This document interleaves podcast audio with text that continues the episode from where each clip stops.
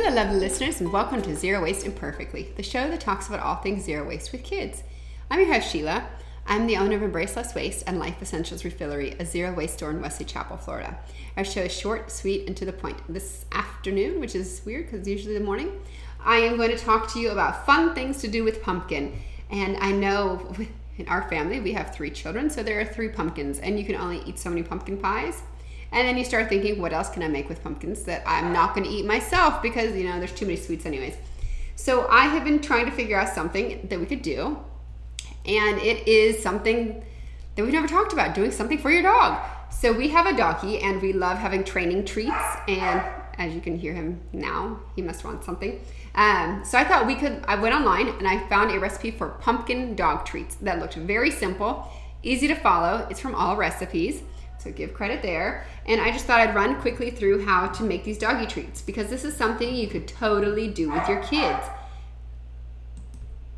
I'm waiting for the dog to stop barking. All right. So this is from All Recipes. It's called Peanut Butter and Pumpkin Dog Treats. It's got 11, 1,100 reviews, 4.7 stars, so I think it's a pretty sure bet. And it's really easy. So what you're going to do is you're going to take two and a half cups whole wheat flour, two large eggs, a half cup pumpkin, two tablespoons peanut butter, half a teaspoon salt, half a teaspoon ground cinnamon, and a little bit of water. You're going to preheat your oven to 350 degrees, and then you're going to stir all this stuff together until you get a dough that you can roll out.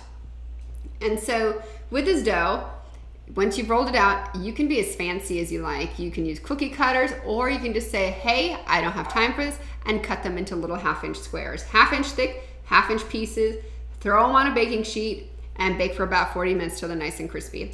Some of the reviews had said that they had seen some mold if they left them on the counter. Others did not say that. So it's always best to refrigerate just to be safe.